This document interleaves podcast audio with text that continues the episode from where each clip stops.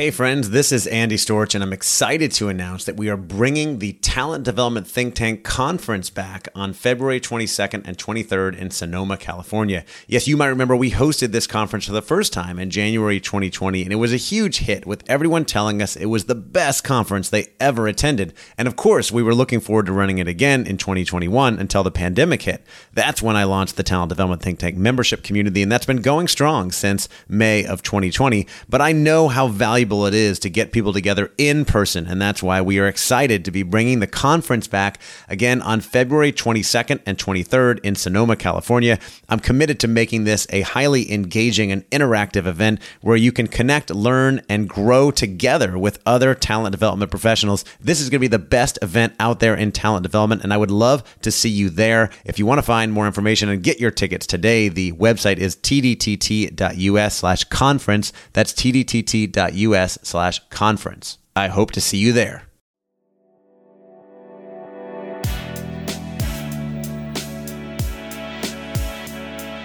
Welcome to the Talent Development Hot Seat with your host, Andy Storch.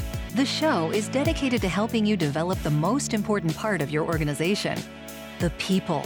If you are in HR or talent development, or you just want to learn how to get the best out of your people, then you are in the right place. Each week, Andy shares interviews with talent development professionals, thought leaders, and experts to share best practices, learn about the latest trends, and find out what has been successful in the world of talent development. This podcast is designed to give you what you need to be successful in the world of talent development. Now, here's your host, Andy Storch. Welcome to the Talent Development Hot Seat. I am your host, Andy Storch, and I'm excited that you're joining me for another great episode to help you up your game in talent development. And today we're going to be talking about a couple subjects that I think will be helpful for many people out there in the talent development world. One is needs assessments. So, how do you figure out what exactly is needed in a situation, especially when a leader or an executive comes to you with a request for some type of training, how do you figure out if that training is actually needed or if it's something else? And if you haven't even thought about doing a needs assessment or you haven't done a needs assessment in the past, this episode might be really helpful and inspiring. And if you have been doing needs assessments, this might be a good reminder to you of why it's so important to do these needs assessments to to find out this information up front and really truly get to the why behind any request that comes to you before you start creating training and doing things that might actually harm your reputation in the long run and you'll hear why that might be from my guest in a few moments. The other thing we're diving into in this episode is ERP implementation, which is obviously not a very exciting subject, but when I talk with my colleagues out there in the talent development world, especially members in the talent development think tank community. And this subject comes up about software platform implementation, whether it's ERP, LMS. I find that most people have had some involvement in this in some way, whether it be overseeing the whole thing or just little pieces of it. And oftentimes it can be frustrating. And so I'm hoping this episode will help you with that as well. And you're going to see how these two things tie together. So, my guest today is Jerry Dugan, who is the Director of Organizational Effectiveness for a healthcare system in Dallas, Texas. With almost two decades of experience in the learning and development industry, Jerry leads a small team responsible for new hire orientation, leadership development, team building, and other instructional design duties as assigned. Jerry has a master's of science in education technology that he earned in 2012 from Texas A&M. He's also a U.S. Army combat veteran living in Dallas, Texas with his wife Olivia, and they have two adult children as well as three cats and a dog named Oreo. And now, as I read that, I realize we did not talk about the cats or the dog in the interview. So I hope that you're not disappointed by that. But we do talk about Jerry's background coming out of the Army and getting into the idea of needing a needs assessment for every type of training you get requests for, and then how Jerry used a needs assessment to put a proper plan together to really build out and implement this ERP that they just put in place and launched very recently. This is an episode full of great advice and practical tips, and I hope you get tons of value. So enjoy. All right, joined now by Jerry Dugan, who is Director of Organizational Effectiveness for a healthcare system in Dallas. Jerry, welcome to the show. Hey, that's me. I win. Yeah, come on down, Jerry. You are on the talent development hot seat. And it's cool to have you here because you and I have known each other for a few years now. I think we originally connected on LinkedIn. We met at a podcast conference years yep. ago. I've been on your show and as a fellow podcaster and now having you on mine because we're like oh we actually work in the same space talent development and and talking with you about some of the things that you've been working on in your your quote day job right? Yeah. I think there's a lot that can be shared that people can learn from. Yeah. Oh this is exciting to actually be on a show that does actually relate to my day job and have an audience that will understand what i'm talking about. Unlike my poor family that has to listen to me talk about this all the time. Like, oh, yeah. we get work, Dad. what, is, what is it that you do again? Yeah, so we're talking we're talking talent development. We're we're talking uh, especially getting into like needs assessments and ERP implementation. You just finished a big one of those, and mm-hmm. it's maybe not the most exciting topic in the world, and yet it's something that I bring up in talent development, and, and most people have had some sort of exposure or involvement oh, wow. and and and frustration right with it and so yeah. i know a lot of people are always interested in, in learning about that topic but you know before we go there i'm just start with a little bit of your background you know how did you get into learning and development and, and what are you doing today all right. Well, it turns out I got into learning and development by accident. I think is the best way to describe that. Uh, I was a pre med student when I went to college, but then there's a reason why I'm not a doctor because the GPA wasn't there. However, my faculty advisor was like, well, maybe you should think about teaching because he knew even though my GPA was barely above a 2.0, that I was somehow tutoring the folks who were getting A's and B's in the same course, in the same courses. Hmm. So he's like, all right, I don't think Jerry wants to be a doctor but he seems to be gifted in teaching people and helping them understand concepts that he himself isn't even getting right on the test. So maybe I can redirect him. And, and Wait, did you, by the way, did you ever go back and and try to understand why that's happening? That you are not performing very well on the exams or the assignments, but you're actually able to help teach other people? No, I I never did. Uh, well, at the time I didn't, but you know now that I do what I do, a few years back I was just kind of reflecting on life. I think because my kids were asking me, you know, what did I go to college to study? Mm-hmm. Because mm when they understood it was nothing like what I do today. Right. And so I, when I described to them I was a pre med student, they're like, "Why? What happened?" And do you not know science? Like you were a medic in the army, and I'm like, huh. "Well, apparently I did know science. I just didn't want to do it." And so yeah, it just it seemed like a self sabotage kind of thing. Like, you know, there was a lot of pride driving me to be a pre med student. Like it was like, you know, all the smartest guys in this school are pre-med students. Yeah. And if I don't hack it there, then I'm going to be made fun of. It was like a lot of weird self set of standards I put on myself. And yeah. there was this whole higher. Yeah. yeah. And so I stuck it out, not because I wanted to be a doctor, but because I I needed to prove to everybody I could do it and get a mm-hmm. bachelor's in chemistry, biology, and and I did. And you know, to this day, I can I could pick up on it pretty quickly. I mean, yeah. you're not going to see me creating a cure for cancer or you know the the next best rocket fuel or you know developing cars that run on water or anything like that. But right. I can at least read a journal and understand what they're saying or how a vaccine works. so, right. okay, yeah, interesting. And yeah. was that before or after you went into the army? Before. So the army was sort of a. Uh, I still thought I wanted to be a doctor, and I was out of money to go on to grad school or take any remedial courses. And a lot of schools advised me, well, if you have medical experience, you you can probably get in on that so it offsets your your grades. However i had no money to go to nursing school or to go to even get a cna certification. So the army was really a way to get trained and get paid and have a job and get that experience because i was broke. And uh, and on top of that i was you know 22 and i was kind of tired of just going to class every day of my life. And i thought well they'll also pay me to travel the world. So that was why i joined the army as a medic. And yeah about four and a half years later i got out and I got my first job as an education coordinator uh, because I had a family to support by then. Yeah. And you know, to, to get out and be an EMT basic, which was the only thing I was certified to do when I was in the army, I was looking at either getting paid about eight dollars an hour to drive an ambulance and do mm-hmm. nothing, or more like eighteen to twenty dollars an hour and run an orientation program for new hires at a hospital. And so I, I, mm-hmm. chose the latter. And so that's how I started teaching. And then that department said, Hey, we want to send you off to nursing school. When do you want to apply for nursing school? And I, I hesitated. And they're like, Huh, this is interesting, Jerry. Why don't you go home, think about it, and then let us know if you really want to be a nurse? And it, it turned out I did not want to be a nurse. I did not want to even become a doctor someday. Mm. And I was actually enjoying the idea of leading training sessions every every other Monday and you know that's pretty much all I did was orientation for new employees, yeah. student orientation. I was setting up um, high school tours in the hospital. I was even a liaison for a health sciences program for a high school, and, and so I, I, started to gravitate towards that. And yeah, then I jumped out of that and went into real estate, which is a mm-hmm. weird pivot in one's career. Yeah. So real estate, yeah. but then you got back into learning and development. Yes, because you know when you get into real estate right before the bubble bursts, it turns out making money is a harder thing to do if you're not established. Right. Uh, and I realized I have a GI Bill I could use, and and I could go back to school, maybe pick up an MBA, and then get a job as a manager or something. Uh, it was my wife though who kind of looked at me and said, you know, maybe you should look into something in education. And I was like, eh, what does she know? And as soon as I thought that to myself, as cocky as it sounded, yeah. well, it sounds cockier when I say it out loud. Yeah. Uh, it was still bad when it was in my head. Uh, but anyway, my whole life flashed before my eyes. Uh, the conversation with my faculty advisor that, you know, like maybe you should be a teacher. When I was in the army, you know, I was always the guy picked to tutor all the other classmates when I was going yeah. through training. Even when I was a medic, I was the guy that got pulled aside to lead training sessions about like medical you know, procedures and and first aid and that kind of stuff.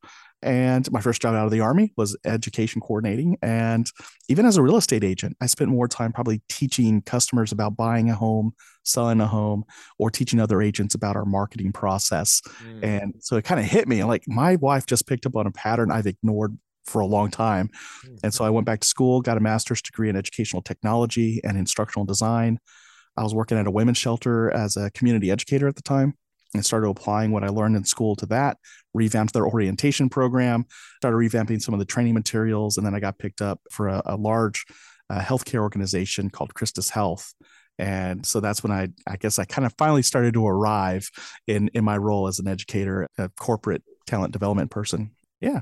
That's so. cool. And today, are you sort of getting involved in, in all facets of talent development, learning and development at this point in, in healthcare? Yeah. I mean, in the sense that I'm now a director of a team that does that type of thing. Uh, so we're a small team. There's about four of us all together. We're hiring for our fifth person to round the team back out again. And so I've got an LMS administrator, I've got an instructional designer, and two uh, strategists we call OE strategists, organizational effectiveness. And if those OE strategists wear multiple hats, they're one part OD consultants, but the bulk of their work is leading orientation, for all employees, for new leaders. They do leadership development programs, a lot of leadership development programs, and a lot of soft skills development like conflict management, emotional intelligence, um, self awareness, those types of things. So, those the kind of programs we've been delivering since I've been on board. Awesome. So, yeah, you're getting involved in a lot of different things. One of the things that, that came up when, when you and I talked before is this sort of interest and passion around needs assessment and not just jumping into you know, oh, implementing yeah. a new program or the thing that I think gets a lot of people in L&D, especially when they're earlier in their career, is just responding to whatever request comes their way, yes. right? Instead of stopping and and really trying to figure out, okay, what is the problem that we're trying to solve? So talk me through what what does your process look like and why are you so passionate oh, about that subject? Uh, because I mean, unlike the K through 12 and the higher education arenas where you have a subject and the objective is to teach the subject and you know all the, the learning objectives that go with that when you're talking about training and development in the corporate space there's that you know if you're familiar with kirkpatrick's four levels of evaluation there's kind of the unwritten fifth evaluation that's what's my return on the investment here if i'm going to pay for a training developer and a trainer and for people to go to this training and for the materials and the catering and all that what am i getting out of that and so your needs assessment does a number of things. So the why behind a needs assessment is it lets you know if training is even needed in the first place. So before you spend money on any type of training development and training execution, do you really need to put people in a classroom for any amount of time or is it something else altogether? And so there's that. But then are you developing the right kind of training for the right kind of people? And as you dig deeper, you find out that may not be the case either. So that's a big part of my why needs assessment is so important. And when we're younger in our careers and somebody comes up to you and says, Hey, I need to have a conflict management class for my department of 100 people for our team meeting next week. And you're thinking, oh, yeah, well, a good conflict management class is going to take at least a day. And you're like, great, I can offer up about 30 minutes. What can you deliver in that time? And you're like, oh, I can cover some key points there. And right. so you spend 30 minutes of their time. 100 people get paid for 30 minutes to listen to you talk about conflict. Nothing's changed. And, and it's because they didn't apply the right kind of training and the right kind of follow up. Uh, but what, what winds up happening for the trainer is over time, you start being seen as a waste of money. And, and so when times get tough, like in a recession, you know, it's like, well, what does Jerry do? Well, he just shows up and talks about emotions or he comes and talks about stress relief and and they're like well we ain't got time for that and we don't have money for it anymore so jerry good luck to you and off you go so a needs assessment is also great for a talent development person because it's also career protection but also career growth and a, it's it's a security blanket and insurance policy in a way so uh, and it's a way to take more of a consultative approach to, to yeah. show to stakeholders, executives later on that you are paying attention to the business needs and what people actually need and want, and you're you're actually solving problems rather than just filling holes. Exactly, exactly. You know, sometimes the education request or the training request is just to fill a block of time in a team or department meeting.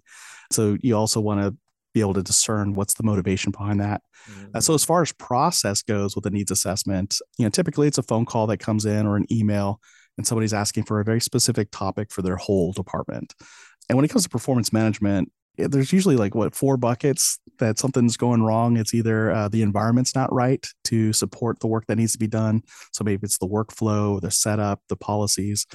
Maybe it's the motivation that the the policies are set up or the behaviors of the leadership are set up in a way that it's reinforcing the undesired behaviors, not the desired behaviors. And so, the, oh, there's that the external uh, motivation, and then you got the the environment piece, and then there's the one I never remember, and then there's the the knowledge and training piece and the skills piece. And so, if if you can truly prove the person does not know how to do a thing, does not know anything about a thing, then that's when you would do training. But training is usually the first thing people call out and ask for. Like, hey, we need training on blank. So knowing that, first question I always ask the the leader who's asking for that training support is what is the thing you're trying to fix with that training? So after somebody goes through this program or a program, what is going to be better than it is right now? And from that moment, they tell you the initial problem and I don't always trust the uh, the initial answer. It's kind of like reporting, right? You never trust the very first breaking report. It's as more information comes out, right. you realize the true aha moment. And so, so for example, if somebody says, "I need uh, training on how to be nice to each other," that's what my department needs. How to be nice to each other. That's a very broad thing. And so it's like, well, is it that everybody's being mean to each other? What's going on there? Is it the whole department? And they'll they'll say, you know, it's yeah, it's starting to become I'd, the whole. Department. I'd be like, let me give you training on how to be nice to each other. Be nice to each other. Like, yes, there's your right? training. uh, but you know, folks won't just take that because they'll be like, well, Jerry just he, he gave me a short answer and didn't give me what I needed, and off yeah. they go, and they complain about you to the executives, and and then your name goes up on the next chopping block. So it's like, how do you navigate that water set of waters, still deliver them something of value, and that's where you just kind of you go into that consultative mode, as you said, or that coaching mode. Uh, so what is it you're trying to solve with the training? And then from there ask clarifying questions. So uh, is it everybody's demonstrating this behavior across the board uh, or is it just a few people? Is it one person? What's what's happening there? Do you ever witness people acting courteous to each other most of the day and they're like yeah you know everybody's nice to each other. And, and and so it's just asking enough questions to get an idea of who the audience is. So it's the ADDIE model. It's like you know what's going on with the audience? So who is it we're trying to help? How are we trying to help them? What is actually happening with that audience i spend a lot of time on the a part of that ADDIE model. And so we really break down the who what's happening what's the behavior they're trying to fix. And so oftentimes what you'll find out is that it's it's one person maybe two people and I, I knew you were going to go there. I was just going to say, right? You know, oh, everybody needs training on being nice. Like, well, who is it? And then it's like one or two people who are being jerks or fighting. Exactly. And then, and then you're getting into that classic problem of, oh, one person is not is not paying attention or not doing things right. So we're going to train everybody yes. so that we don't have to call them out and coach them specifically. Exactly. Because, and then you've got to now coach and consult that leader through that process of accepting that the solution here is to hold that one person accountable to policies and expectations they already know. Mm. And, and so there's that.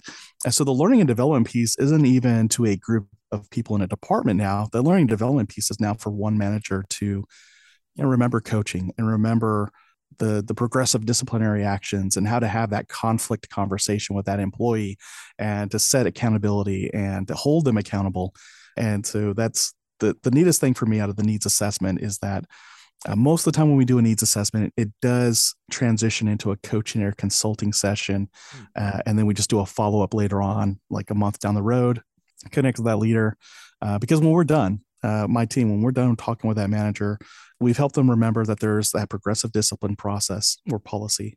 We've walked them through how to initiate that confrontation conversation, mm-hmm. how to set those expectations on behavior, who to contact in case they need to escalate this. So their HR director or their HR office. And you know if there's any additional resources needed we we can assist the manager with that but we're not going to go to that one individual and try to fix that individual for them. We're not going to put two you know there's a bullying situation. We're not going to put the two people in that situation together in a room and have them hash it out. We we help them hone in on who the perpetrator is of the, the behavior. All that from the needs assessment. So that's most of what comes out of our needs assessments. Uh, but then every so often there truly is a need for the training. And uh, that needs assessment will let you know uh, is it motor skills that need to be learned? Is it a cognitive, you know, belief type of thing that needs to be built up, like appreciation for diversity? Is it just recollection of a process? So just like recall type of information, and all that will tell you what kind of delivery to to set up your training to be. So whether it's in person or uh, online only, or hey, read this policy and sign off on this acknowledgement form. You know, it's uh, a needs assessment will really help you hone in on what needs to be done, what kind of domain does it fit in, and what kind of delivery goes with that that training. COVID-19 pandemic and 2020 changed everything in business and talent development. Almost overnight, companies were forced to figure out how to engage their employees remotely and run their development programs virtually. Luckily, Advantage Performance Group has been running a webinar series and releasing free resources throughout the last year and beyond. Advantage is a proud sponsor of the Talent Development Hot Seat, it's known for creating learning and consulting solutions that equip individuals, teams, and organizations to be the best at what they do. Advantage helps leaders lead, sellers sell, and businesses flourish. To join our webinar series and find more of our free resources, just head on over to advantageperformance.com. That's advantageperformance.com. Okay, so really starting with understanding truly like what is the need and then being willing yeah. to, after you're investigating the problems and what's going on and what's truly happening, being willing to push back and say, well, I don't think your issue is training or it might be this one person. Or I'm curious, you know, how you handle that situation where the manager comes to you and says, we need training on conflict and I can give you 30 minutes at my offsite next Thursday. I mean, how do you approach that situation? It's kind of the same thing in terms of I'd love to come and talk to your team for 30 minutes. What is it you're trying to fix with like what's going on that requires conflict management training? Uh, and why can you only give 30 minutes for it? But I start with the why do you need the training in the first place? And a lot of times they think that'll fix it's the band-aid that'll fix everything and, and then we'll just go down that same path i talked about earlier. But sometimes it is the i just want to fill up the space. I, I, got 30 minutes to do professional development and that's the thing i thought of. And you're like oh okay well is that is that the route you want to go? If you could have anything to cover the 30 minutes and make the most out of that time be something that you, you feel your team needs that you know could be pivoted just a little bit and they might say it's just you know maybe it's team building or so it is just using those questions to to dig a little bit deeper like yeah. why conflict management or any specific topic and then from there you know if the need is conflict for sure mm-hmm. the conversation goes into well what's going on and if it turns out it is just a widespread toxic environment we start now talking about what would a team building slash behavior expectation session look like and we would start talking about you know how much time would be needed for that to truly be done and what winds up happening in, in some of these cases is that that 30 minute block isn't even going to be used for anything yeah. related to the training needed we wind up scheduling something else later on down the road mm. or we dedicate more time during that team development time to yeah. What needs to get covered they, so. they, start to see the the importance of it and the need to either you know dedicate more time this time or or do something later yeah I want to yeah. segue to the other topic that I mentioned as we were getting into this interview, which was implementing an ERP, new ERP system, something mm. that I, I, know many of our listeners have had experience with, whether it be ERP or LMS or, you know, some, we all need software and platforms to support what we're doing. There's lots of options. It seems like none of them are ever perfect. And every implementation endeavor requires a lot of work help from you know the provider sometimes they're there to hold your hand and sometimes they're not i've heard all kinds of different stories mm-hmm. how did you approach this uh, tell us about the situation and how did you approach the the needs assessment right because i'm sure you started with that like what oh yeah need? Like, oh, you why, bet. Why, why go on this journey? yeah, we started creating Twitter job aids without any question whatsoever. No, I'm kidding. No, no we, uh, uh, we got pulled into the project after it was decided we're going with a specific ERP platform big move for the organization, pulling its technology pieces around human capital management, finance, and supply chain management, as well as payroll all together, all at the same time. Now, my team, I mentioned earlier, is small. In fact, at the time this project launched, I only had an LMS administrator and two strategists, no instructional designer.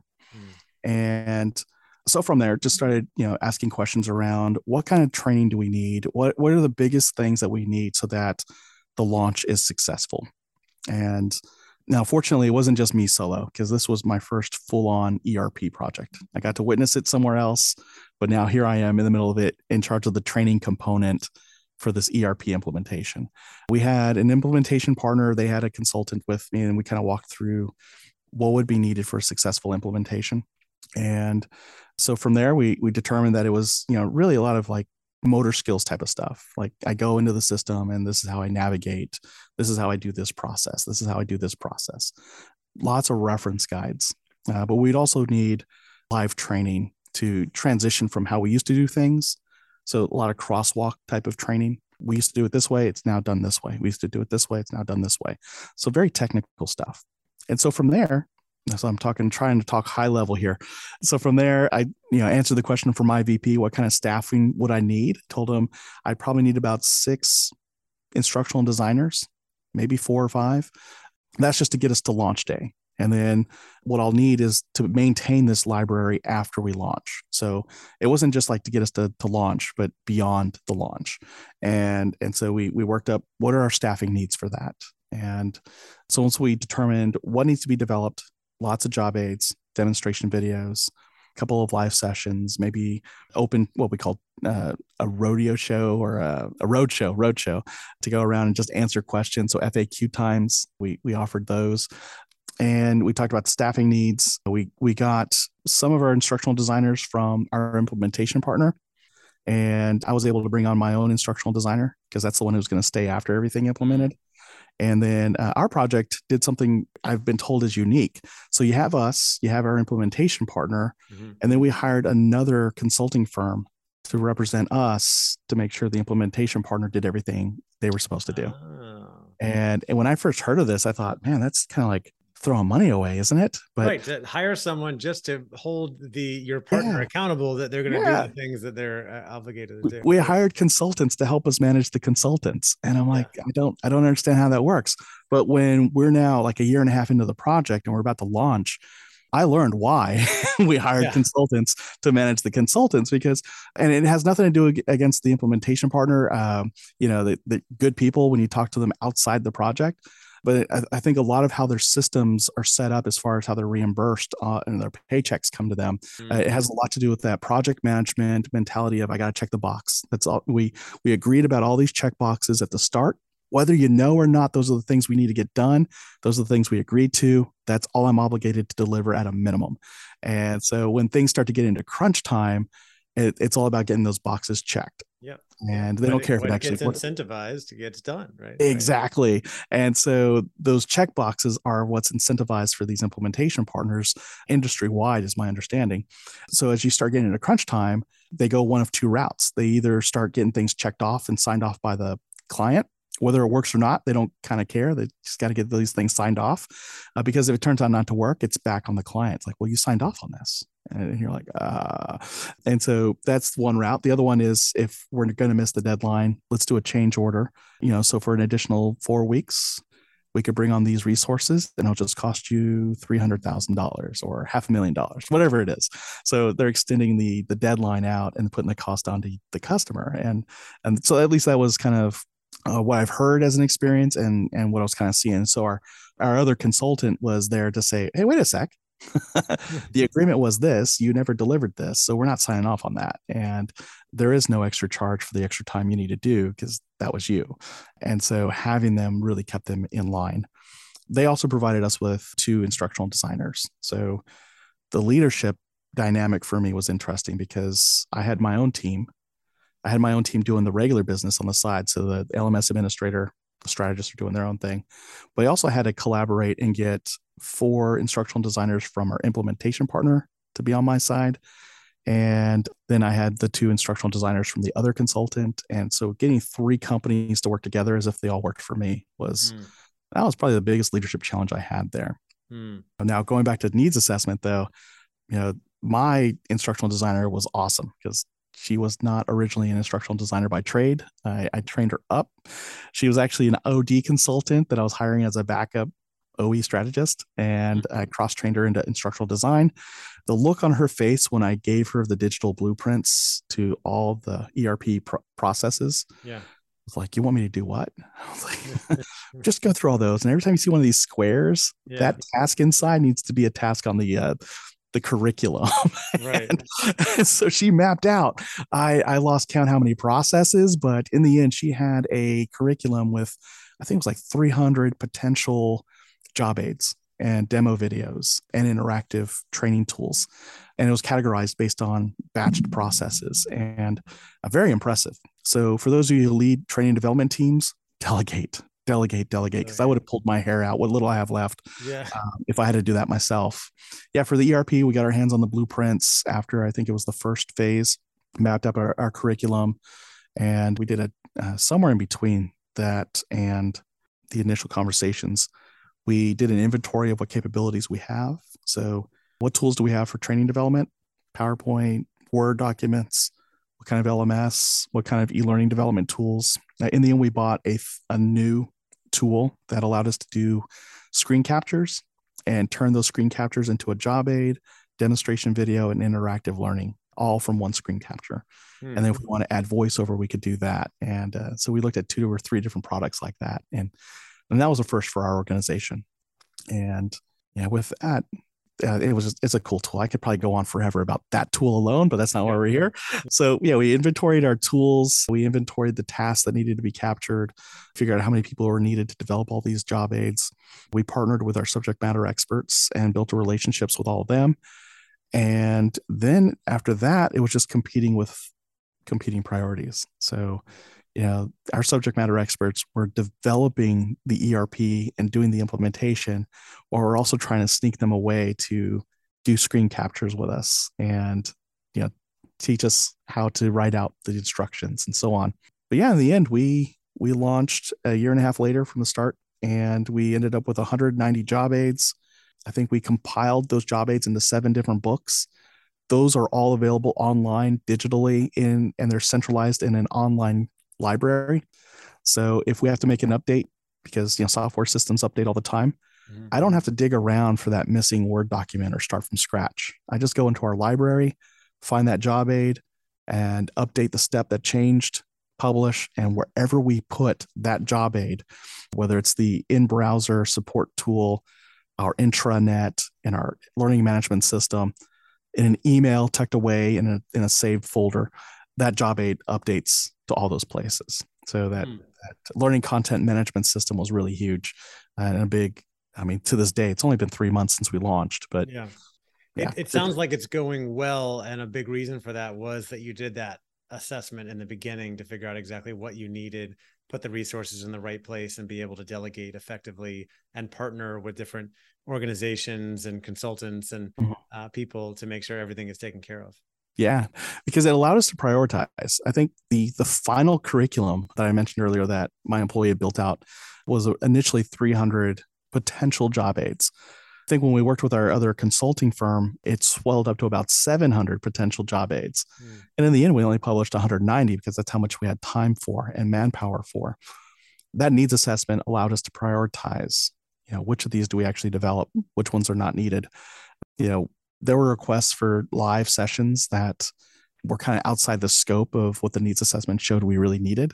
And so the needs assessment and the analysis that we wrote afterwards allowed us to show the guardrails and why they existed. And, and when we dug a little bit deeper, the special training session wasn't going to impact more than like four or five people. And you know, we needed to impact like hundreds of people at a time. So that that kind of benefit that that needs assessment brings. Yeah, that's fantastic. Anything as we sort of start to wrap things up, uh, you think about the idea of putting a needs assessment together, really analyzing what needs to be done so that you can manage a huge process like this. First of all, I'm curious is there a template or something that you go to, a resource that you recommend for people that are just starting out putting together needs assessments for something like this? Oh, man.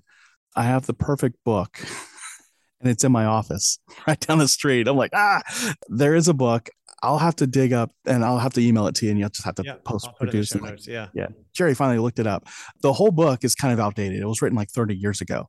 But in the book is a flow chart. And in that flow chart is all the questions I ever really ask when I do a needs assessment. So when I do have that manager who calls me and asks me for a training on something, I mean, I kind of have it memorized now, but in my early days as an instructional designer and as a talent development person, I would just have that thing on my desk or posted right there in my cubicle, mm-hmm. and I'd ask the first question. So, what is it you want to kind of solve when people go through this training? And they're like, yeah. "All right, well, who who is it we're trying to help?" Okay, is it all of them? And it was just like boom, boom. It yeah. was like a flow chart. If this, then that, and then yes, yeah. no, go here, go there. And right. in the end, it had like these different types of modalities and whether or not training was needed. And so I'll have to get a copy of that or that title to you as soon as I get back to the office. And but yeah, that book, that book, the one that Andy's going to talk about in the closing. Yes, right. Reference our show notes and possibly note afterwards I also just Googled and it looks like ATD also has a, a, blog post on their oh, website, yeah. how to conduct a needs assessment. Have not read that, but there looks like there's some information there. Oh yeah. And oh yeah. ATD is awesome. They're a fire hose of resources. If you want to just watch me have ADHD for a full day, watch me log into the ATD website and yeah, just bouncing around. Yeah. Uh, it looks like it looks like SHRM also has an article on how to conduct a needs assessment. Oh wow. So so yeah, do do some googling, and we'll we'll put in the the link to the book after you send that over to me. I guess the last question would be for anybody that is starting out thinking about this, and you know, obviously we we talked about a template, having the right questions to ask. You know, starting by really getting curious and taking a consultative approach. Anything else that you would recommend people really need to keep in mind throughout the process so they can stay true to this and and not get sucked into just reacting to whatever they're being yeah. asked for and then missing all kinds of stuff. I think the biggest thing, if you're familiar with like Gagne's nine events of, of instruction, the one thing that was a problem where I used to work, the pro- the place where I worked before that, and where I am now, is we organizationally, no one seems to ever really care about that ninth event of instruction, and that's what is the reinforcement plan for this. Mm. So I just spent a lot of money sending my whole department to, say, a conflict management or a team building session. That's a one time event. But if we're going to really hardwire those skills or those knowledge pieces into our behaviors, there needs to be something that kind of reminds us every day or every week, every other month of those concepts that were covered, those expectations. And, and we tend to just focus on the event, the learning event itself. And we never really offer up what happens after the learning event to reinforce the skills, the knowledge, and the behaviors that we need to see from that training. And I think if we convince our clients more and more to have that kind of plan in place, have a plan to follow up with them to see how things are going, you you truly shift from just somebody who does training sessions to that trusted advisor that helps people truly build highly effective, high performing teams. Yeah, makes sense. That's, great advice. And I hope everybody's paying attention, taking notes. I've been taking notes over here because this is something that can save so much time and headache. And I know many people are probably nodding, thinking like, yep, I've made that mistake. I've responded and and created that 30 minute conflict session, which was just me talking about, hey, don't have conflict. Um, there's your training. Going back to my helping people be nicer at work training. Just be just be nice to people. That's, that's it. That's it.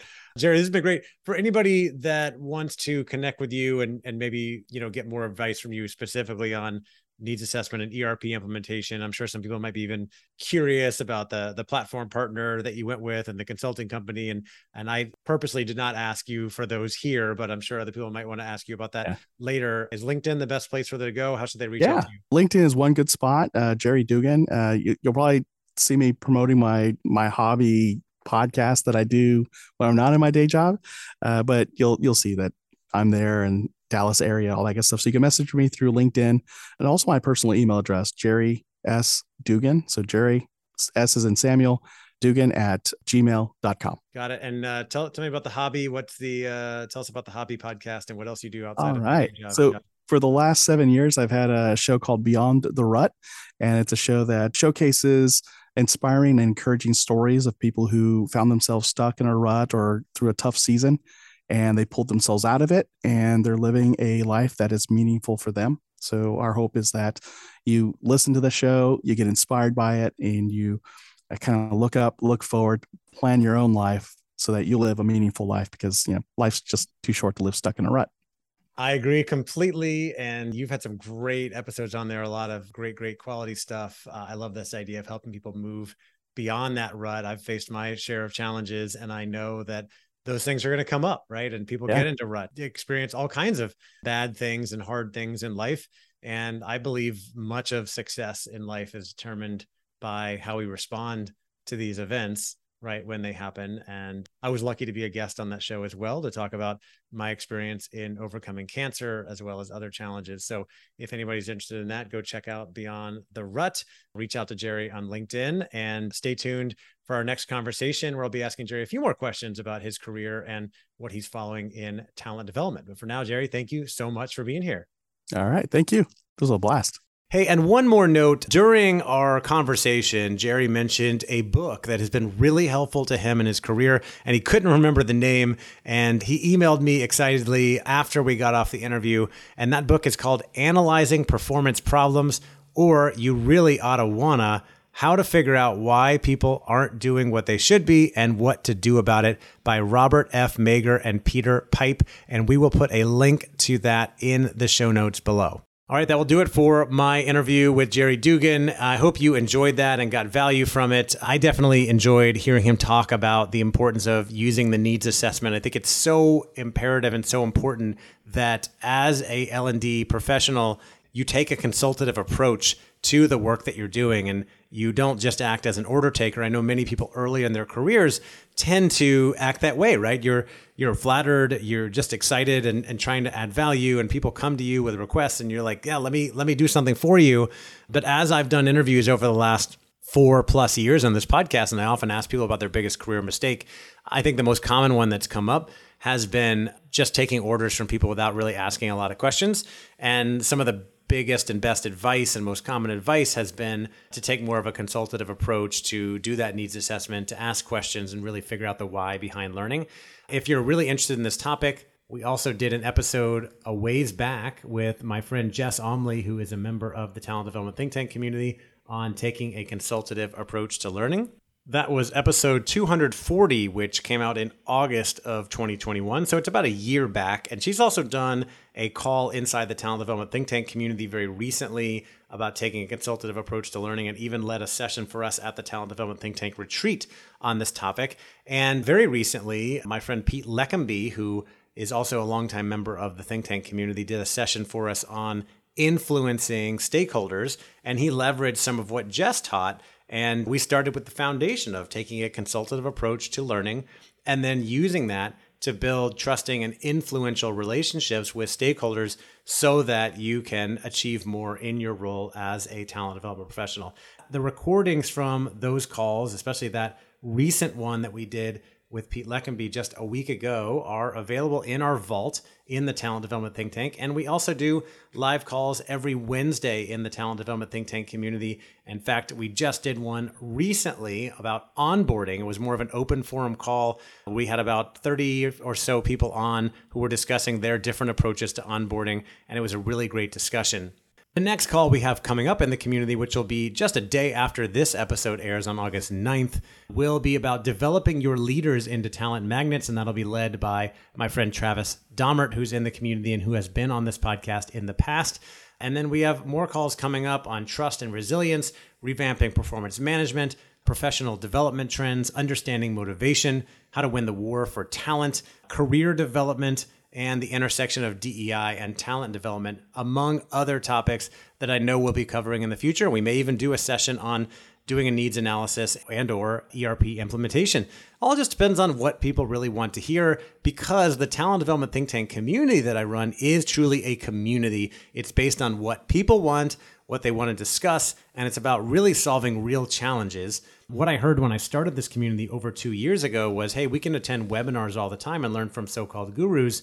but we really want to dig into the real issues and things that we're working on and hear how other people have solved them, what they've tried, what worked, and what hasn't. And just today, we had a think tank call about onboarding, and one member was sharing her challenge in her organization, what she's trying to figure out. She got a ton of great suggestions, and she was so excited. She was already calling people in the organization to start taking steps to implement the things that she learned today. And that is what we do in this community. It's about practical advice and really taking steps to help you achieve more in talent development. Now, if you're not a member, I would love for you to come check it out. Our website is tdtt.us, as in Talent Development Think Tank tdtt.us. When you sign up, you can use the code HOTSEAT, H O T S E A T, for 10% off. You can also reach out to me either email or over LinkedIn if you have any questions or you want to check out a call first. My email is andy at andystorch.com. And finally, I want to remind you that our podcast is sponsored by Advantage Performance Group. Advantage is a professional services firm dedicated to providing a continuous stream of creative learning and consulting solutions that equip individuals, teams, and organizations to be the best at what they do. And I was formerly a partner with Advantage Performance Group. In fact, I just had dinner very recently with partner at Advantage that I've been good friends with for many years, and he's still there doing really great work for organizations, implementing things like leadership development using the multipliers program, psychological safety, and EQ and all kinds of really great stuff business acumen, finance. They have tons of great free resources and lots of great experiential learning programs. You can find out more by going to their website, which is advantageperformance.com. That's advantageperformance.com. All right, thank you again for listening. I appreciate you, and I will talk to you next time. Thanks again for listening to the Talent Development Hot Seat.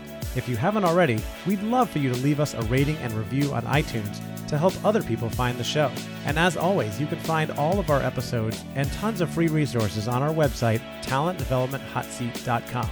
Thank you again, and take care.